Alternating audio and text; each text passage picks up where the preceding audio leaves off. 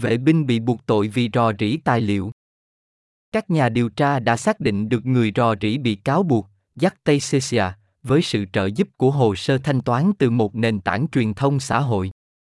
Các công tố viên đã buộc tội một vệ binh quốc gia không quân Massachusetts hôm thứ Sáu vì đã lấy và chia sẻ bất hợp pháp một kho tài liệu tình báo được phân loại cao trong một vụ vi phạm an ninh đã phơi bày những lỗ hổng đáng kể trong cách Hoa Kỳ giữ một số bí mật được giữ chặt chẽ nhất của mình. Bộ Tư pháp, trong một phiên điều trần ngắn tại tòa án quận Hoa Kỳ cho quận Massachusetts, đã buộc tội vệ binh hạng nhất Jack Teixeira, 21 tuổi, với tội lưu giữ và truyền tải trái phép thông tin quốc phòng và loại bỏ và lưu giữ trái phép các tài liệu hoặc tài liệu mật. Văn phòng bảo vệ công cộng liên bang ở Boston đã không trả lời ngay lập tức yêu cầu bình luận. Các thành viên gia đình của phi công Teixeira không thể đưa ra bình luận. Vụ án hình sự chống lại Emiman Teixeira là chương mới nhất trong một cuộc điều tra nhanh chóng của Cục Điều tra Liên bang, Lầu Năm Góc và các cơ quan khác sau khi các tài liệu mật rõ ràng được phát hiện trong các bài đăng kỹ thuật số trên Discord, một nền tảng truyền thông xã hội phổ biến với các game thủ và các diễn đàn trực tuyến khác. Theo chính phủ, tài liệu mật bắt đầu xuất hiện trực tuyến từ đầu tháng 4 năm 2022. Tài liệu buộc tội của chính phủ được công bố hôm thứ Sáu cũng cung cấp cái nhìn thoáng qua về cách các nhà điều tra xác định Emiman Teixeira là nghi phạm với sự trợ giúp của hồ sơ thanh toán từ Discord và thông qua các cuộc phỏng vấn với ít nhất một thành viên khác của nhóm nhỏ, chặt chẽ mà người bảo vệ bị cáo buộc điều hành trên nền tảng đó. Nhóm được thành lập để thảo luận về các vấn đề địa chính trị và các cuộc chiến hiện tại và lịch sử, tài liệu cáo buộc cho biết một thành viên của nhóm đó nói với các nhà điều tra rằng vệ binh Tây Cecia ban đầu đã đăng thông tin của chính phủ cho nhóm dưới dạng các đoạn văn bản nhưng bắt đầu đăng ảnh các tài liệu vào tháng Giêng, theo tài liệu buộc tội. Thành viên nhóm nói với các nhà điều tra rằng vệ binh Tây Cecia đã đề cập trong một cuộc trò chuyện rằng anh ta đã trở nên lo ngại về việc bị phát hiện sao chép văn bản tại nơi làm việc, vì vậy anh ta bắt đầu mang tài liệu về nhà và chụp ảnh chúng.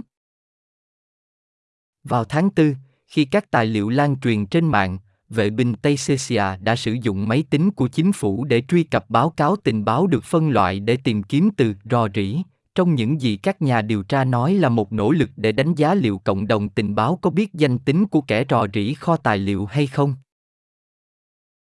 Vụ rò rỉ dường như đã phơi bày chi tiết về việc Mỹ giám sát các đối thủ và đồng minh gây ra cơn bão ngoại giao với các đối tác của Mỹ và làm dấy lên lo ngại về việc làm suy yếu cuộc chiến của Ukraine chống lại Nga.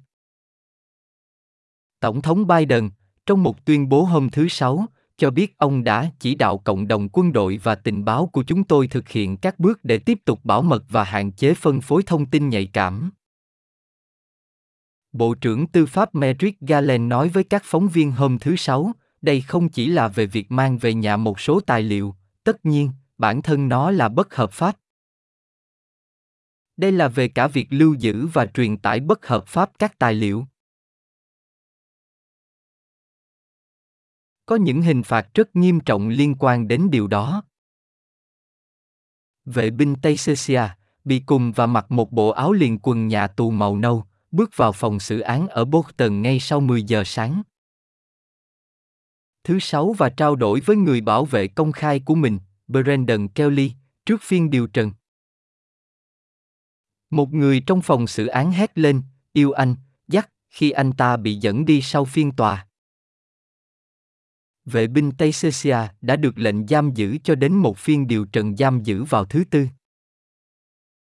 Theo một tài liệu buộc tội được đệ trình hôm thứ Sáu, các nhà điều tra đã có thể kiểm tra nhật ký thông tin mật được lưu giữ bởi các hệ thống máy tính của chính phủ và thấy rằng vệ binh Tây đã truy cập một số tài liệu đã được đăng trực tuyến vào tháng 2. Discord đã chuyển hồ sơ máy chủ cho FBI, theo đơn khiếu nại, dẫn đến việc các đặc vụ liên bang có thể xác định vệ binh Tây Thông tin kỹ thuật số được cung cấp bởi trang mạng xã hội đã khiến FBI phát hiện ra tên và địa chỉ của anh ta. Vệ binh Tây Cesia đã giữ quyền miễn trừ an ninh tối mật kể từ năm 2021 theo yêu cầu cho công việc của mình, theo tài liệu cáo buộc của chính phủ. Vệ binh Tây Cesia giữ cấp bậc phi công hạng nhất trong một đơn vị tình báo của lực lượng vệ binh quốc gia không quân Massachusetts và là một chuyên gia liên lạc của không quân cơ sở, theo hồ sơ phục vụ của anh ta.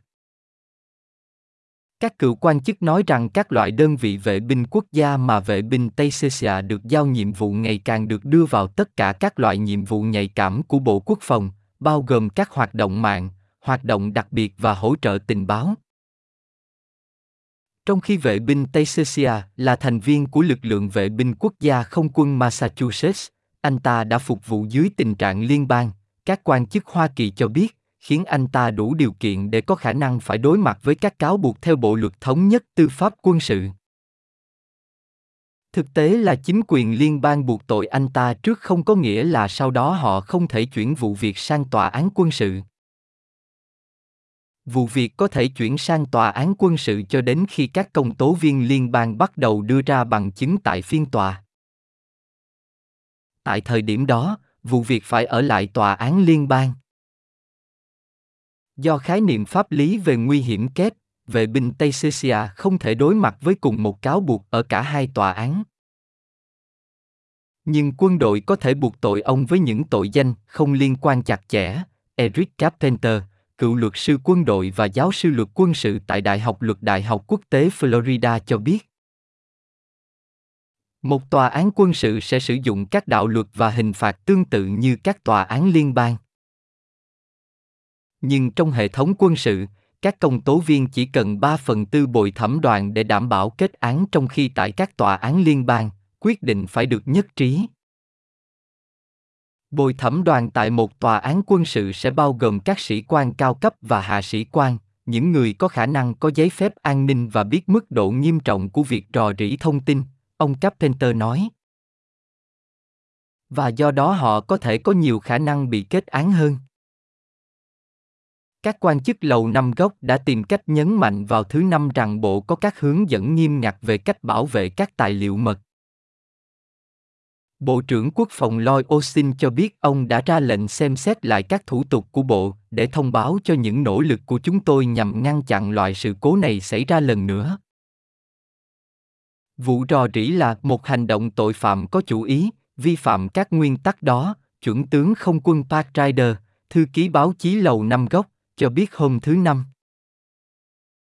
Vệ binh Tây Cecia, người đã làm việc cho lực lượng vệ binh quốc gia không quân Massachusetts từ năm 2019, có trụ sở tại căn cứ vệ binh quốc gia không quân Otis trên Cape Cod, theo hồ sơ phục vụ của anh ta. Các quan chức quốc phòng cho biết ông là thành viên của cánh tình báo 102. Trang web của phi đội cho biết nhiệm vụ của họ là cung cấp thông tin tình báo chính xác, chỉ huy và kiểm soát trên toàn thế giới.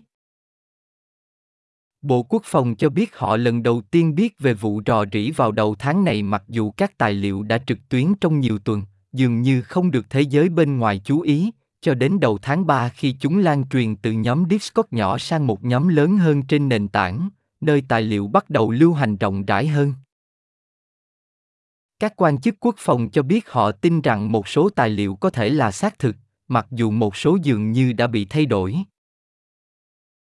Tài liệu buộc tội của chính phủ hôm thứ Sáu xác nhận rằng ít nhất một trong những tài liệu bị rò rỉ là tài liệu mật. Vụ rò rỉ thông tin tình báo có thể là một trong những thiệt hại lớn nhất trong nhiều năm, các quan chức cho biết. Nó đe dọa làm phức tạp thêm cuộc phản công dự kiến sắp tới của Ukraine chống lại Nga và có thể ức chế sự sẵn sàng của các đồng minh nước ngoài trong việc chia sẻ thông tin nhạy cảm với chính phủ Mỹ. Nó cũng có khả năng phơi bày các nguồn tin tình báo của Mỹ ở Nga và các quốc gia thù địch khác. Trong số các tài liệu nhạy cảm nhất có một số tài liệu xuất phát từ sự thâm nhập của Mỹ vào chính phủ Nga, chẳng hạn như chi tiết về cách một hacker Nga chia sẻ ảnh chụp màn hình với cơ quan an ninh FSB về việc truy cập cơ sở hạ tầng khí đốt tự nhiên của Canada, đấu đá nội bộ trong giới lãnh đạo quân sự Nga, các cuộc thảo luận nội bộ của Bộ Quốc phòng Nga về việc cung cấp đạn dược cho nhóm bán quân sự Wagner, và các kế hoạch của tình báo quân sự Nga nhằm thúc đẩy một chiến dịch chống phương Tây và chống Ukraine ở châu Phi.